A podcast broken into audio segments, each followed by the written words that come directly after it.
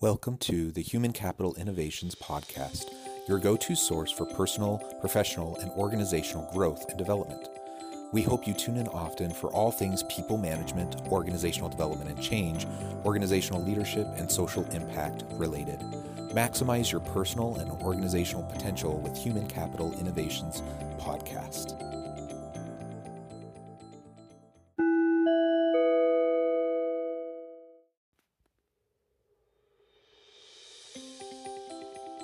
Welcome to the Human Capital Innovations Podcast. In this HCI podcast episode, I talk with Caterina Kostoula about holding successful team meetings to tap into the genius of your team.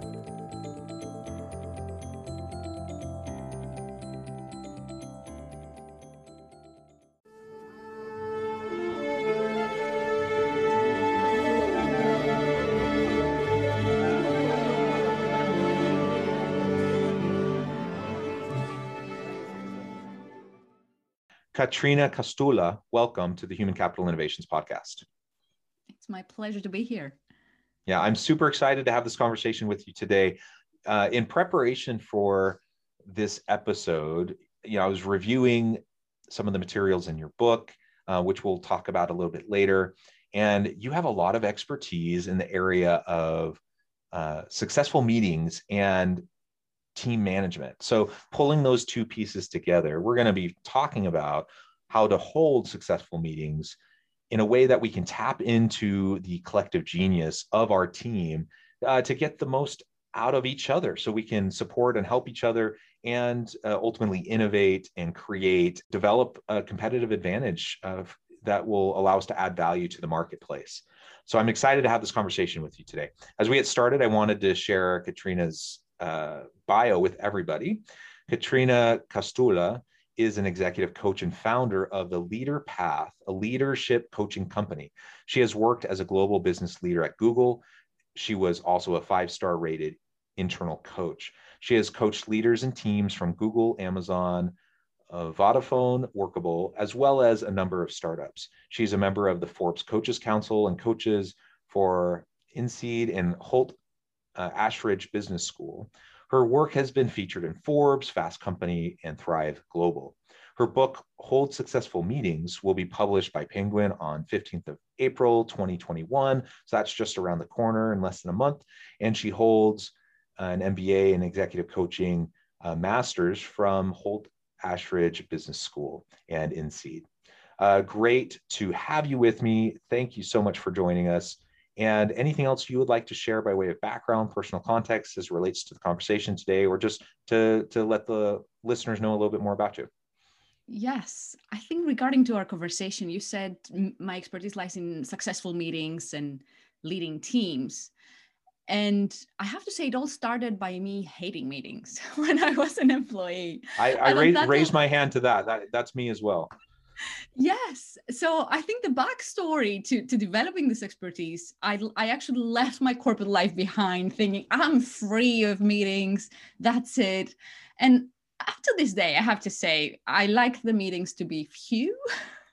I have two meeting free days.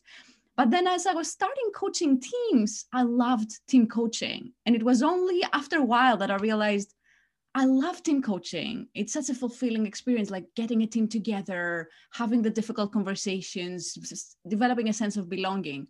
And then it dawned on me, but team coaching sessions are meetings too. Why do we hate the one and we love the other? And I think that's where the curiosity came into let me explore this. Can we get what I learned in team coaching? Can we put it in meetings and vice versa? Yeah, well, I love that, and a, a, lot of what you just said resonates with me. Now, obviously, there's so many things that we do that we can label as meetings, right? I think mm-hmm. when when we often think about those really just boring, almost seemingly useless, pointless meetings where you're just banging your head against the wall and you're like, why in the world are we doing this? This could have been an email, you know, or whatever the case may be. Those are almost never the types of working meetings that you were just describing uh, you know, as you're doing coaching sessions or you're trying to help teams work through uh, team dynamics or understanding how to work better together. Um, there's elements of those types of meetings that make them meaningful, impactful. And that's why we don't mind those meetings, uh, but we hate the meetings that just seem aimless and we don't really know why we're even there and it just seems like a complete waste of time and i think pretty much universally everyone hates those kinds of meetings so may, perhaps step number one is for us to just decide why are we having this meeting what's the point of this meeting and if you can't answer that with a compelling answer then you probably should cancel the meeting I love that. And it's true that what you just said is backed by research. Doodle did like studied at thousands of meetings, and they said the number one thing is having a clear uh, outcome or purpose. And the meetings we hate are usually update meetings. They don't even use the brain power of the people in the room. They could have been an email. And in terms of the why we have the meeting, I try to simplify this because I realized it's not easy like you, you, there are books out out there that they will say 16 different uh, types of meetings or 16 different reasons i i thought this is too complicated uh, my my motto is actually saying we should only have meetings for four reasons and i'm happy to to share with you uh, them with you if, if, you're interested yeah yeah i think let's talk about that in just a moment um so for, for compelling reason reasons to hold meetings absolutely let's explore that um, before we go there, I thought perhaps we can talk a little bit about the lonely genius myth. Can you tell us a little bit, describe that a little bit for listeners? What is that? Why is it important? Why are we spending some time talking about it? Yes. So, this is a lot of my clients I realized, and and myself, I, when I left Google to build my own company, I really wanted to be a solopreneur. And I and even when I started outsourcing, I still hold held all the idea generation, all the decision making in my business, and I and I really that was my vision. I really want to simplify my life. But even leaders of big companies that I was coaching, they were still acting a little bit like solopreneurs and they would come to me and say oh the, the weight of the world is in my shoulders. I don't know why this team is not innovative is not bringing ideas. I think i need to drive this ship. So i realized this is a common misconception that we put a lot of the weight of the idea generation and the decision making in ourselves as, as leaders. And it only hit me when i saw the data So there's been some research around uh, more than 19 million scientific papers for 50 years, like three professors from Northern University. They, they saw every scientific paper ever, right, for 50 years and 2 million patents. And they realized the ones that were submitted by a team were cited more than twice as often as that of individuals. And when I read that, I was like, wow, that, that's undeniable. That it's an undeniable fact that leveraging the power of the team will help you have the results you want. You will help you have the impact you want. So, so for me, that's when the shift in my business and in my mindset came.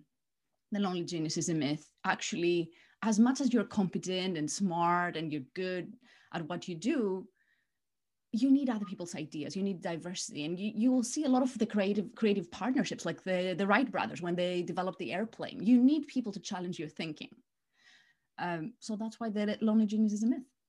Yeah it, it really it can be hard because a lot of times when you think about the emotional intelligence side of the equation when you're working collaboratively with other people some of the most intelligent and we could say even genius individuals don't always work the best with other people right?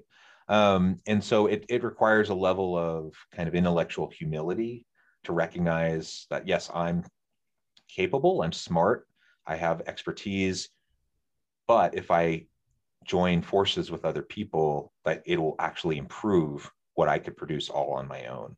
Uh, and it sometimes it takes more time. Um, you know, I, I work on a lot of solo projects, but I also work on a lot of collaborative projects.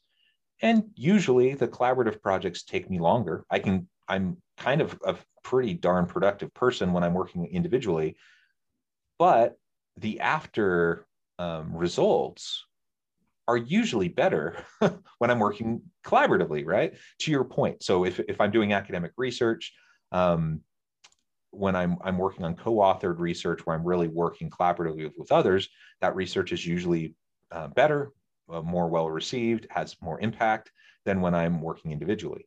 and if i'm working you know same thing if i'm working on consulting projects or or facilitating projects you know at the university with my students in a class where they're doing team projects whatever the case may be it just tends to be better when we work collaboratively and collectively uh, to as you said challenge each other's thinking.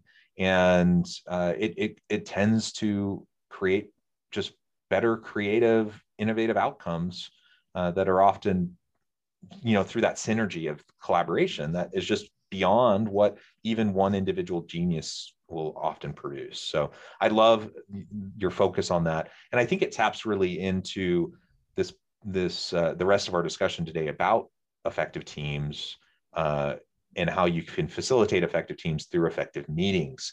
Because ultimately you know the lone wolf genius um, who can do really great things that's that's wonderful and we can tr- try to support individuals you know in part of their work and part of their time to do that kind of work. But but how do we better bring those people together especially those people that may not be naturally self-inclined towards you know working collaboratively look working with other people you know maybe they feel like they're you know they're a I hesitate to say above those around them, but you know, they sometimes people feel like they're going to be dragged down a little bit by working collaboratively with people who aren't, you know, quite at quote unquote their level.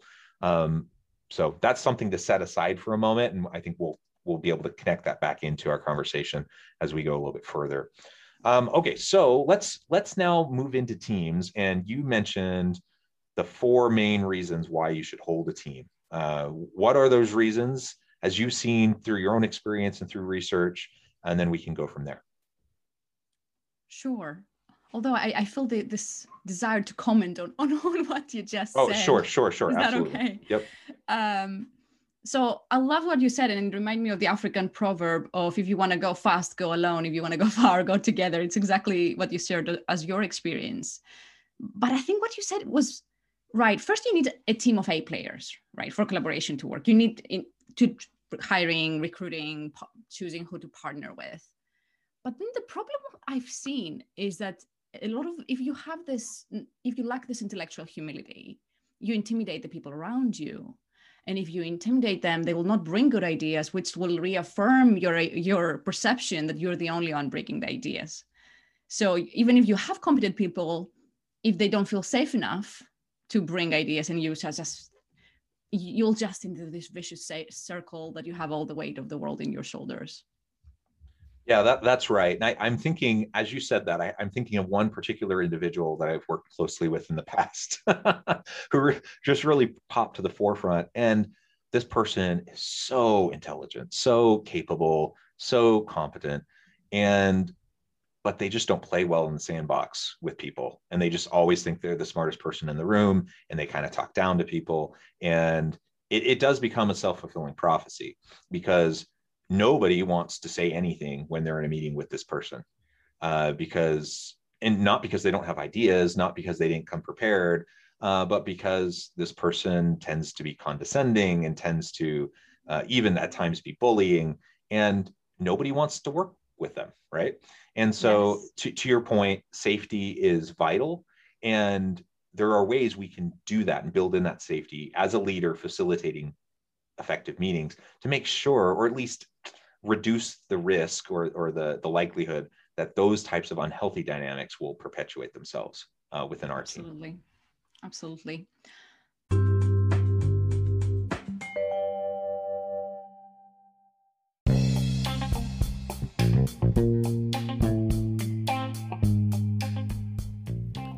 I'm excited to announce the publication of my new book from HCI Press, The Alchemy of Truly Remarkable Leadership Ordinary, Everyday Actions That Produce Extraordinary Results.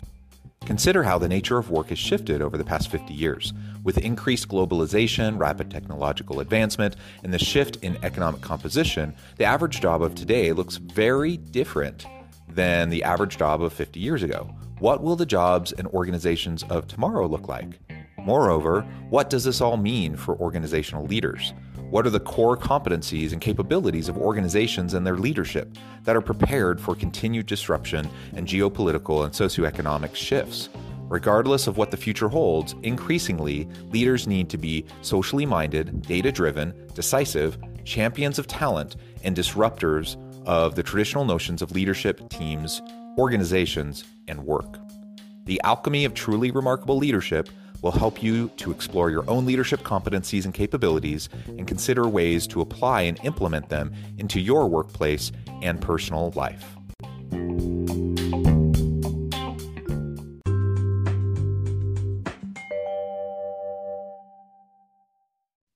Are you ready for the four D's? I, we're ready. We're ready. Okay.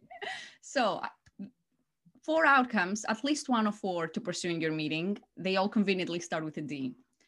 First, define a problem or a goal. Second, develop ideas. Third, decide or do.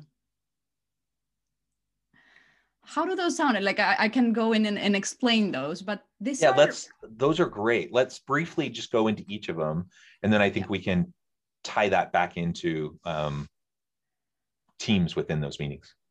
Sure.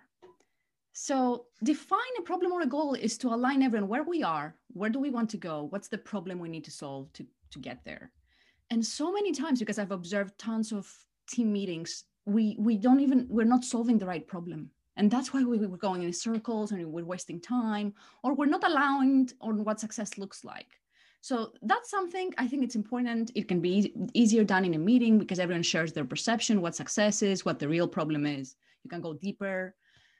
Uh, after you've defined the problem, as you can see, these are four outcomes, but they're also steps in a process. So you, actually, you can have more effective meetings if you follow the steps and rather than chaos, because a lot of the chaos is happening because one is defining the problem and the other is on the solutions, right? Right. That's what the chaos comes from.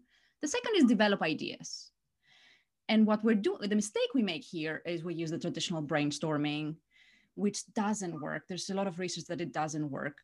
You actually need to let people ideate individually first for tons of reasons for social anxiety they may have or production blocking like if you're listening to other people's ideas you're not producing the, like the simple tip i would have here for our listeners is have them uh, ideate first like i did a meeting with my team it was mostly silent on friday I was saying, okay, this is the this problem. Write ideas individually first. Let then let's type them all in a doc, and then let's inspire get inspired by other people's ideas and add pe- things in the doc. It was a 45 minute ideation, silent, and it was clear the outcome was a list of ideas. The third type of meeting or or stage is decide, and you need to separate those. Right when you're ideating, you don't you don't want to judge the ideas for obvious reasons. That it will dampen creativity and you can decide again be clear on who decides here. Is it like a consensus? Is it a majority rule? Are we going to vote? Or is there a clear decision owner? I think being clear with your group will help manage the expectations. It's okay either way like all of them has pros and cons. And then in decision have productive conflict what we said before. I encourage people to disagree so you can make a good decision. And the last one is do which is either you do something in the meeting which can be a working session it can be an inspire action meeting, like when you're given a sales meeting, is a do meeting because your your outcome should be an action in the end. Um, inspire action or a plan action planning. Like when I meet with my assistant every week, it's a do meeting because we're going through what are we going to do. So it's you can plan for action, but the outcome is someone needs to do th- something, and that's why we're having this meeting. Yeah, that that is so great. And something that comes to mind as you're describing each of those is it it does depend on that purpose of the meeting that you set out at the very beginning as you're defining um, and, and identifying really what the gap is, the question that needs to be answered, whatever. And the, the, these could be four different types of meetings, or they could be stages within a single meeting. Exactly. but ultimately, I, am thinking I, I, can think of meetings where we've done all four of those stages uh, within a single meeting, and I can think of some that went well, and I can think of some that didn't go well. The ones that went well, they very clearly the person facilitating um, made sure that there was clear demarcation between the different steps and stages, right? Whereas the ones that didn't go so well, uh, it was kind of all blurred together, and so you end up with people kind of we're not all on the same page. We all some people are have moved on, other people are still stuck at the last stage. And so sometimes if it's say a 4-hour strategic session, you know, you're, you're spending half a day, that can be facilitated simply by like how you time your breaks so people can step away and then you can come back and you can reorient reorient people and help them understand okay this is what we just did this is we finished that stage now we're moving on to this stage and and then you can make sure it's very clear and the expectations are set. Uh, what any other thoughts or tips that you would have if you're trying to do multiple elements of that in a single meeting? I think that that's the most clear, like being clear and having in clearly defined stages. I think it's absolutely spot on because some of the participants will have a need for closure so they won't feel comfortable in the brainstorming session. They will want to go to the do stage immediately. Let's implement this. But other participants will really keep producing ideas while you're working on implementing the one idea because you really need to, to close it. So as a facilitator, you need to be really clear of uh, and I like actually separating the meetings. Like on Friday, that we were talking about launching the book and ideas for the book. The, the meeting I said that was a silent 45 meeting with my team. Um, I liked, I told them the outcome is a list of ideas. We're not, not going to make any decision. And that helped. There was no judgment. It was just a creative um, ideation. Now in the remote world, you don't have to do it in a four hour, you know, and please don't, right? Exactly. Yeah. I, I don't know about you, but I have been, I mean, all of us have been on countless Zoom and Teams and Google yeah. meetings, you know, whatever the platform. We've been on so many, and it seems like, at least in my world, the proliferation of meetings has been obnoxious. So people are now because everyone's used to using these virtual meetings that people schedule meetings for everything. So I'm I'm in way more meetings now than I ever was before when everything was in person because people just schedule stuff like they don't even give it a second thought and then they schedule a meeting and usually there's no clear agenda, there's no clear purpose. Sometimes they don't even really state what the meeting is about. They just send out a meeting invite saying, you know, mandatory come at this time. Um, and you know, it, it, I beat my head against the wall for that kind of stuff, and I end up finding myself in countless meetings that don't serve a whole lot of meaningful purpose. They waste a lot of time. Um, they're not productive, and and it's just it's so so so frustrating. And there's only like zoom fatigue is a real thing. And there's only so much time you can spend in a day in these endless meetings. So really like asking yourself do, you know your your four uh, are great you know ask yourself do do, do we are, are we accomplishing one of these four things through holding this meeting if not can i pre-record a video to send out to my team with instructions or can i send an email um, or is there some other way to convey information that will be beneficial uh, and not hold a meeting, not waste everyone's time? Uh, I in in virtual meetings. Oh my gosh, I've been in some literally like an eight-hour Zoom meeting all day, and like in what world does that make any sense? It doesn't. And so, to your point, we it is absolutely okay, probably often preferable to break up these big block meetings into smaller chunks where we can just tackle one thing at a time. And then people yeah. can come completely fresh the next time to the next stage, to the next component. Yes. Um, that's certainly my preference. Um, so, anyways, so let, us let's, let's uh, transition now in the last uh, little bit of time we have together today. Uh, some of your thoughts around how we can leverage these meetings now to really get the most out of our people, to tap in their collect tap into that collective genius, to make sure that every you know we've already talked about creating a safe environment where everyone feels like they can con- contribute, um, but how do we leverage meetings in a productive way to help our people maximize their potential? Sure, I think safety it is the number one, and and I learned that when I was at Google, they did some research what separated successful teams and unsuccessful. They couldn't crack the code. They looked at everything, like how they made decisions, where they were, they were located in the same office, individual performance. Nothing made a difference, only when they discovered psychological safety. So I want to reinforce this because that's where I start when I work with a team. It is the, the one thing that will make the hugest difference how safe people are to bring dissenting views, and then of course it's inclusion. Safety is do i bring the difficult stuff the mistakes the ideas? Inclusion is do i have an opportunity to speak in the first place and be listened to and be respected and have an equal opportunity in the meeting to contribute? Um, but then i would say we need to connect how, how do you foster this? I would say how you begin the meeting how you connect in the beginning of the meeting. And i know we're like in this world when we want to get down to business but research says even five minutes of personal connection will make tons of difference because we're humans, right? So you need to spend some time in the beginning for personal connection, spend some time to show because people in their in their minds when they're joining the meeting first why, why am i here and why should i care which we covered in the purpose and the second question is do i belong here and we need to answer that question to to make sure everyone can contribute in their best ability by showing vulnerability if you're the leader as well, sharing your mistakes, for example, um, and then showing empathy, acceptance, appreciations. And the reason I, I wrote a book in me, about meetings, even though I used to hate meetings, is because it's easier for us leaders. Like it's hard to say, be a great leader all the time. But it's easier to say, you know what, how many hours am I in meetings with my team today? Is it a couple of hours? can I make those really count?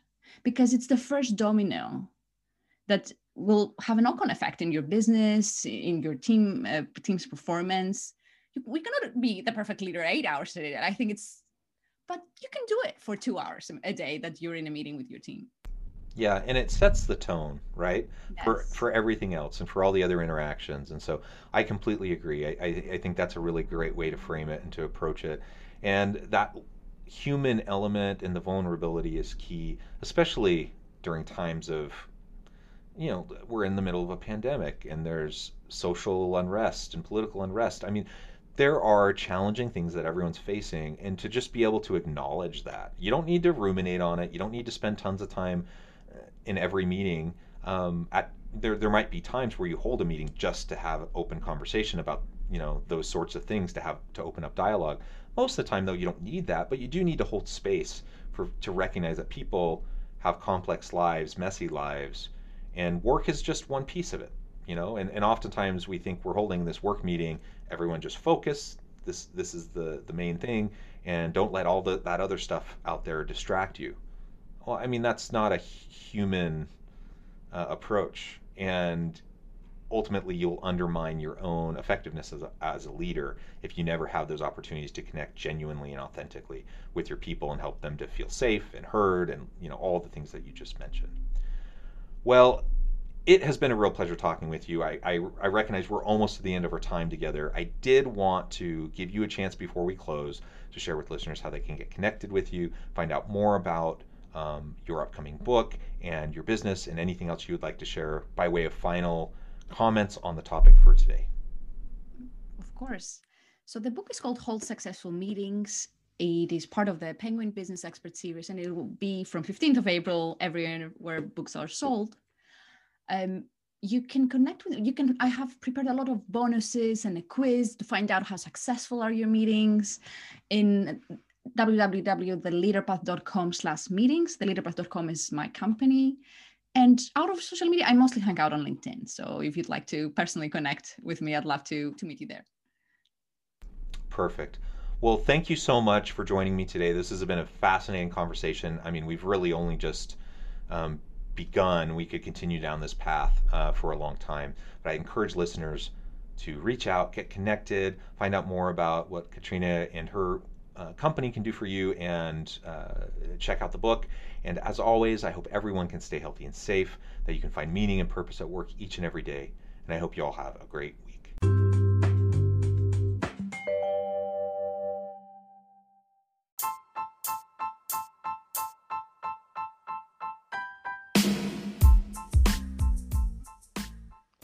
We are excited about the launch of HCI's new magazine, Human Capital Leadership. Human Capital Leadership is a free, interactive e magazine designed to help individuals, leaders, and organizations find innovative approaches to maximize their human capital potential. We will be publishing issues quarterly in August, November, February, and May. Check out the first issue and let us know what you think.